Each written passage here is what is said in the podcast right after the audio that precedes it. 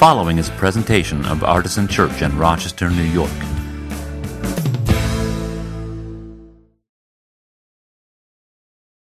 Well, I do bring you greetings from Community of the Savior, where Doug Cullum is the senior pastor. And um, I really thank uh, your pastor, Pastor Austin, for opening his pulpit, and inviting me to come and share with you today. Um, I really, truly, I want Pastor uh, Austin to know I've been very well welcomed. He listens to this tape. and I want to thank everyone again, and I pray, I ask for your prayers. Um, I'm continuing with the series that Pastor Austin um, started, the series on speaking of God. And today I'll be looking at God as a reconciler. If you'd like to be able to look at the scriptures that I'm kind of going through today, it's Ephesians 2 um, 14 to 18, it's 2 Corinthians 5, and Colossians 1:20. And this morning I'd like to speak from the topic God's dilemma. God's dilemma. When speaking of God with people, most often the image that I hear is one in which God is austere or cold or unengaged in human affairs and untouched by the human condition. I remember my sister inviting me to go out with her sister and her friends and we went to a local diner. And I was sitting there, I was cracking jokes, I was having fun. And there was one friend that was just sitting there, just staring at me. And the evening continued. We continued to, to eat and have fun and to laugh. But she just continued to just stare at me. And then finally, it's like she just couldn't take it anymore. And she said, I don't understand. You're smiling. I said, Yes, yes, I, I smile. but, but, but you're laughing. And I said, Yes, when, when I hear funny things, I do laugh. But you're making jokes. You're making jokes and having joy. I said, Yes. But your sister told me you're a Christian. ah. There we go. And especially, my sister had told her I was a minister. I really did know what she was talking about when she was asking the question, because sometimes before I became a Christian, I thought the same things. I thought the same things about Christians and about their God. In fact, a 2010 poll of Americans revealed that only 22% of the population saw God as benevolent and engaged in the world. 28% of the population saw God as engaged but very judgmental. 24% saw God as distant. God set the world in motion, and then that's it. Disengaged. And 21% saw God as overly and severely critical and removed, judgmental, critical, distant, removed, disengaged. That's 73% of America, including Christians, speaking of God. On the other hand, another survey done in the same year found that a large majority of Americans, 59%, believe that Jesus gets personal in our lives, going so far as to feel our pain, to share in our suffering. 21% believes that Jesus is aware of people's pain and suffering, but they're not sure if he cares or shares in their suffering. So I found that interesting here on the one hand when it comes to God, speaking of God, the Father. People see a person who's disengaged and critical. But when they think of Jesus, they see someone who relates to them. But they're both God. When it comes to speaking of God in particular, then, the use of metaphors is a critical teaching tool.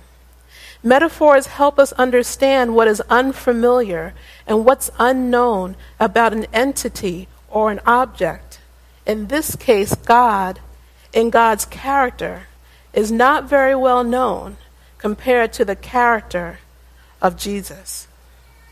By using a word or phrase ordinarily and primarily used of one thing and then applying it to another thing, that with which we are unfamiliar is easily understood. So, for the husbands and wives and the, the new husbands and wives, you can turn and say, Honey, you're the light of my life.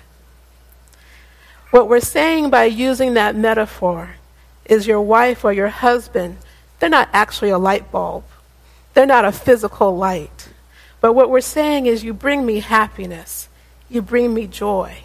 So, using that metaphor helps our spouses know how it is that we feel about them. Artisan has spent the last three weeks moving from impersonal to most personal metaphors for God. During week one, we looked at God as a natural object a light, a rock, a consuming fire, and a shelter or fortress. We pondered on what was reassuring about seeing these images and what was challenging. During week two, we looked at God as a person, a farmer, a vine grower, a warrior, a judge, a king, a shepherd, a ruler. And we continued on this theme of looking at God as a parent last week. Today we're going to continue to look at God as a person in the form of a reconciler. It is my hope that by the end of this message, we will all move a little bit closer to seeing God as we do see Jesus. God as one who does feel our pain. God as one who does share in our suffering. God is one who is engaged in our lives. To understand what is meant by reconciliation, we have to go back to the beginning, back to the creation and fall. To help us, I turn to the work of St. Athanasius. His work on the incarnation of the Word is an apologetic treatise, and it defends the incarnation of Christ and explains why God chose to approach God's fallen people in human form. St. Athanasius declares that God had a dilemma.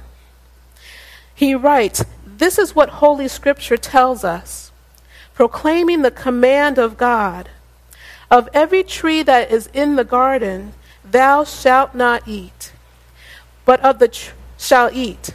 But of the tree of the knowledge of good and evil you shall not eat. But in the day that you do, you shall surely die.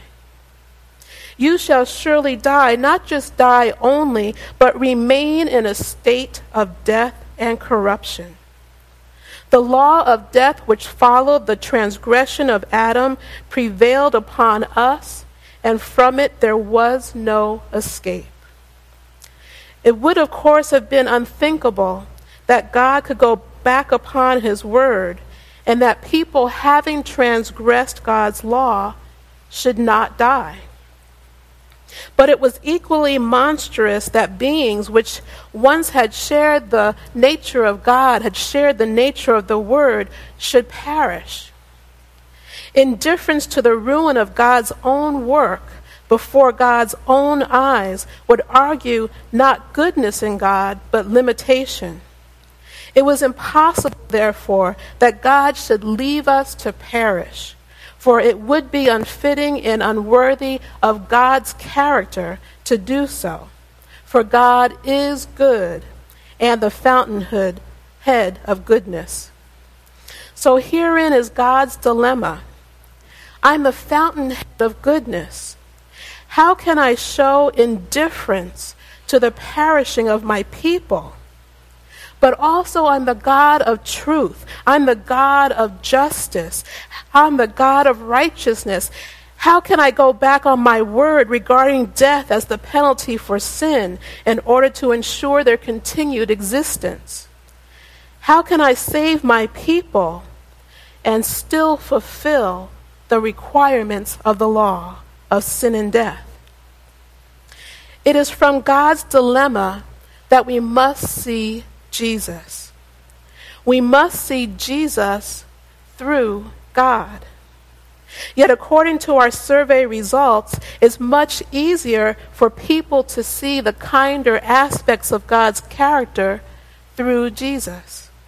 So, I'm going to ask us this morning to strive to see Jesus through God, see Jesus through God's dilemma. So, what, or rather, who was needed to acquire the grace and to recall from the grips of death and corruption? Who would step in and do this work for us? Who saved the Word of God, the one through whom all things were made? As the creator, the composer, the one without whom nothing was made, as the Word of God, Jesus was in consequence able to recreate all, worthy to suffer on behalf of all, and to be an ambassador for all with God. The Word in flesh was the answer to God's dilemma. Seeing Jesus through God's dilemma gives us a perspective of God that is quite different from that 73% of Americans hold. Seeing Jesus through God's dilemma as the answer, as the way, for people's existence to continue, but at the same time to meet the requirements of the law. That reveals a God of John 3 and 16. For God so loved the world that God gave God's only begotten Son, that whomsoever would believe on him would not perish, but have everlasting life. The Greek word for so in this verse isn't referring to the high degree of God's love. It is referring to the way in which God is showing love. It is better stated, for in this way God loved the world, that God gave his only Son. In the Greek, there are four words used for love phileo, storge, eros, and agape. Phileo is a love that's rooted in and based on the loveliness, or the attractiveness of the object of love. Storge is rooted in having some type of social bond with the object of love, such as a parent and child. Eros is rooted in having a strong desire for the object, which includes romantic love and patriotism. However, agape, the Greek word for love used in this passage, is not rooted in the object of love. It's rooted in the subject. It's rooted in the person doing the loving. It's rooted in the mind and will of the lover. With agape love, therefore, there's no need for the object to be lovely or attractive in any way. There's no need for the one who loves to have any social bond the object of love. There's no need for the one practicing agape to have a strong desire for the object. Agape is different from all the other types of love, that agape is not rooted in the object of love, it's rooted in the subject. So the one who expresses agape love makes a decision using inward criteria to esteem and to cherish and to relish, to accept, to prize, and to honor the other. Agape is not a sentimental emotion. It is a mental and willful choice to act to the benefit of the other. It is the mental and willful choice to make the sacrifices necessary to extend to the other understanding and redeeming goodwill. Agape love is a decision to value the other so highly as not to give them what they deserve, but what is redeeming and to their benefit. And that is God's nature. It's from love that God responds to his dilemma. And that is the example that we can take from God as a reconciler, as we seek to be ones who reconcile as well. Love is where reconciliation starts. This is where our decision to cross ethnic lines must begin. It must begin with agape. We do not seek to find something lovely or attractive or desirable about the other and use that as a motivator for extending our hand across ethnic lines. Unfortunately, all the isms, the racism, sexism, classism, lead us to assign roles and values and images of communities of color, of women, and persons impacted by poverty that are not flattering and from which we cannot build a sustained relationship. A pastor noticed that his compassion team, engaged in providing a hot meal to low income families in the neighborhood surrounding the church, began to dwindle. When he called his parishioners together, um, they shared they were discouraged because the persons coming to the soup kitchen were the same persons over and over and over again. The pastor soon discovered that they had compassion fatigue, that they had begun to pass judgment on the individuals that they were serving, and had become bitter, losing heart in the ministry. But 2 Corinthians 5:16 states, "From now on we regard no one from a worldly point of view. Though we once regarded Christ in this way, we do so no longer.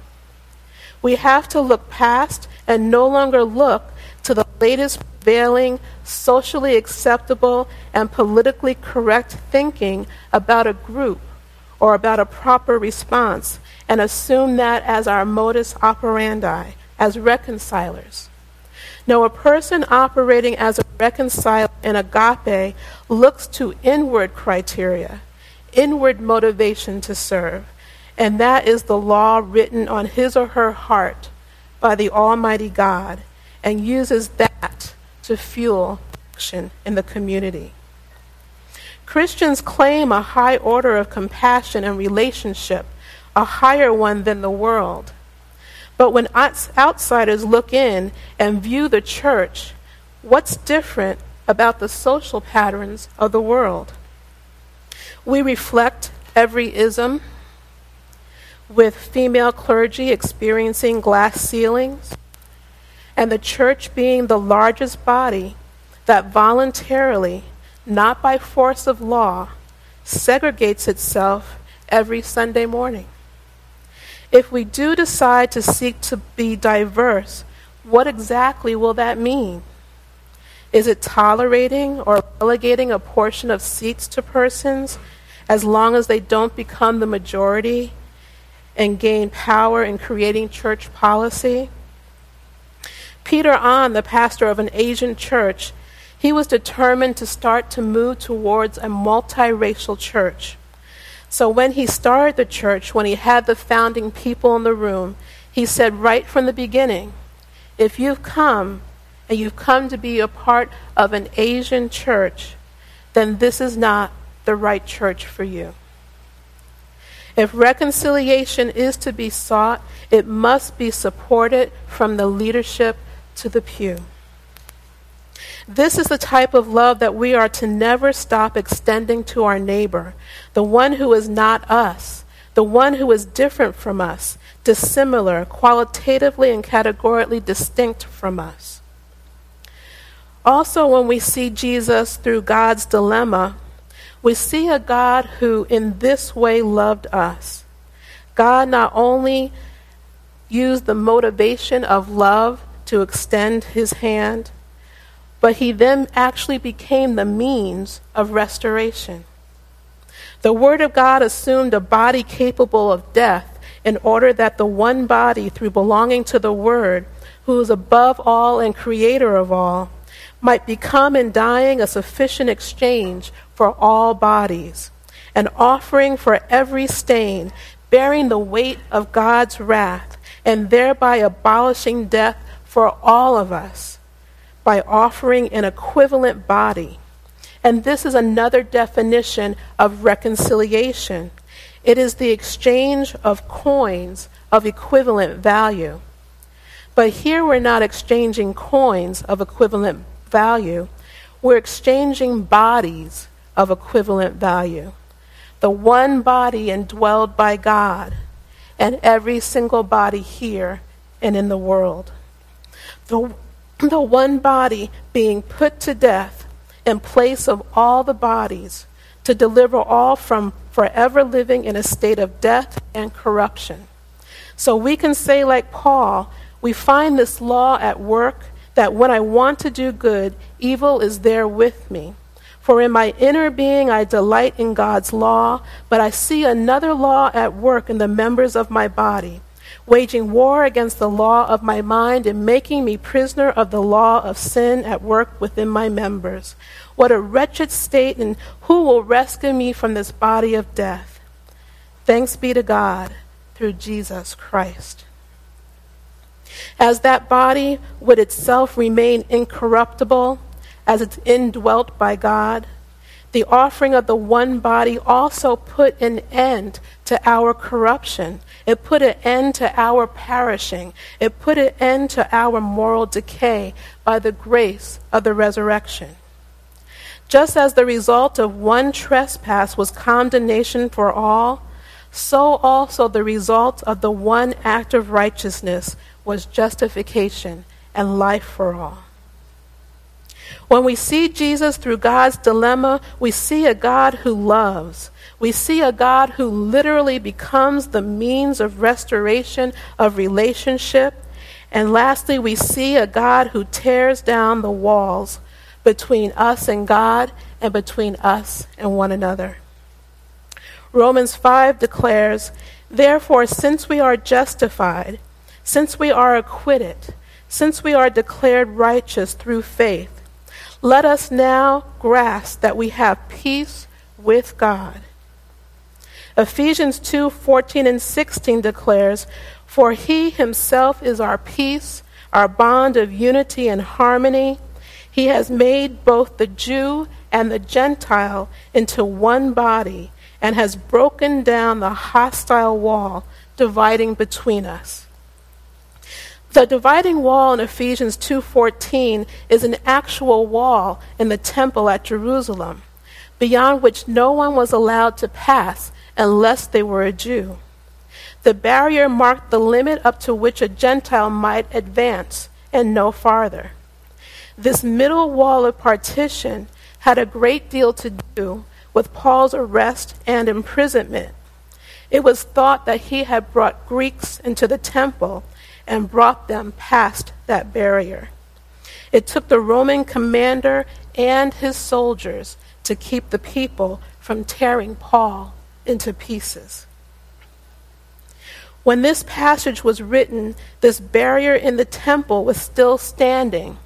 Yet the chained prisoner of Jesus Christ was not afraid to write that Christ had torn down, had broken down the wall and had thus admitted Gentiles who were far off, who were strangers and who were foreigners, to all the privileges and access of God that the Israelites now had. We must understand that if we are going to become reconcilers as God has become a reconciler, that the walls that we are tearing down are truly deep seated and can only be faced through faith in Christ Jesus and with the power of God.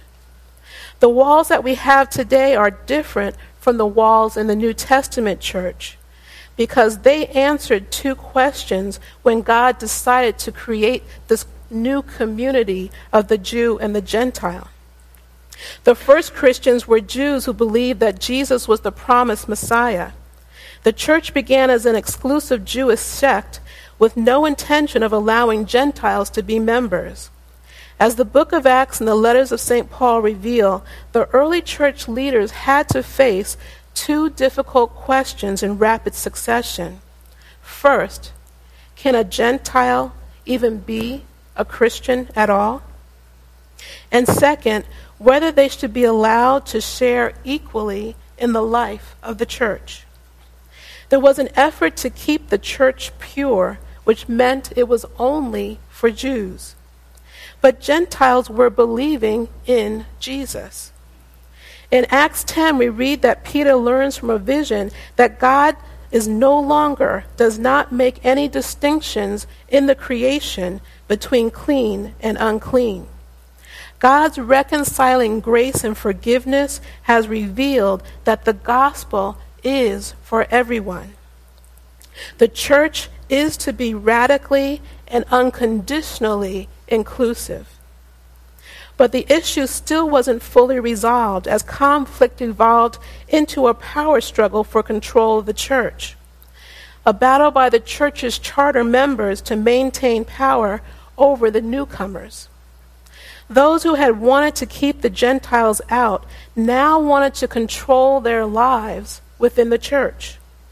They insisted that Gentiles become Jews in order to become Christians. The Gentiles would have to be circumcised. They would have to follow all traditional laws regulating diet and lifestyle. Gentiles would have to reject their past cultural identity and assume the identity of a Jew.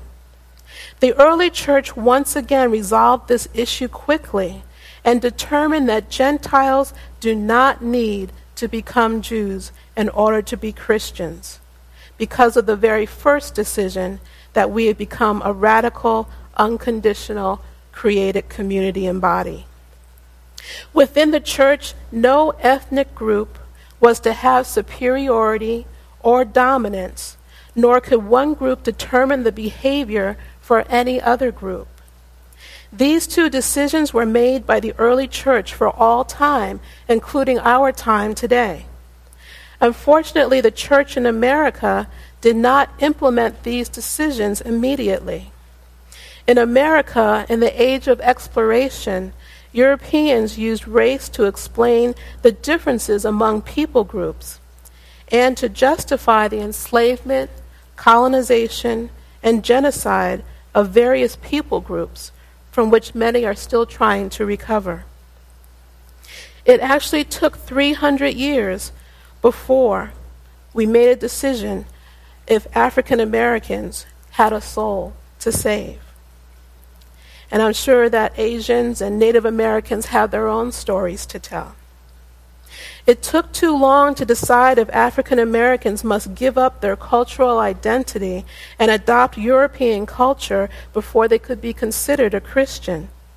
It took too long through slavery and peonage and Jim Crow for communities of color. And so they began to found their own churches, and we have the situation that we have today. Are we now ready to implement the decisions decisions made very long ago by the early church. As we seek to join God as ministers of reconciliation, to join the church, will persons of other races, of other cultures, will they need to become European Americans first to be welcomed? Will they need to worship in a European style? Will they need to give up their cultural identity in the worship moment? To be reconcilers today, we have to be willing to come into conformity with what Christ has already done on the cross. He has designed and he has reconciled both the Jew and the Gentile into one body in Christ. He has killed the enmity between people groups. And for us, through the power of Christ, to implement that in our churches in our lifetime. So I leave you looking at God as reconciler. I leave you with the motivation for reconciliation. The motivation is agape, which is not rooted in the object, but it's rooted in love within ourselves. That's rooted in God. I leave you with the means of reconciliation that we are to give all, even unto death, to extend our hand to our brother and to our sister to implement this creative community that, that God has created through Christ Jesus. And lastly, I leave you with the ministry of reconciliation. God has left us with that ministry to go forward into our communities and to go forward in our churches and to use all of our special gifts, all of our understanding, and all of our submission just to God's Spirit to work and to cooperate with God in creating that community where persons of all different people groups do not have to become something else to fit in, but where everyone is appreciated, everyone is valued, and everyone is worshiping God one to the other. So I leave you with a God who is a reconciler, a God who is good, a God who is loving, a God who is engaged, a God who is here and has torn down the walls, not just between us, but the walls between us and Him, and is looking and has passed on to us that mantle now to be Him here in the world. Thank you. I'd like to open up the communion table to all that are here. Again, as we learned, the partition has been torn down. Um, there is no partition between us. It's been settled by the early church. We are all welcome to the table. All those who profess faith in Christ are welcome to receive at the communion table.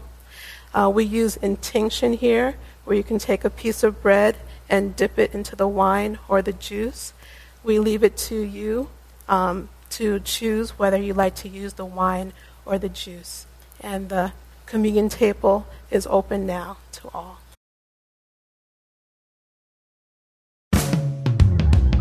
For more information, visit us at artisanchurch.com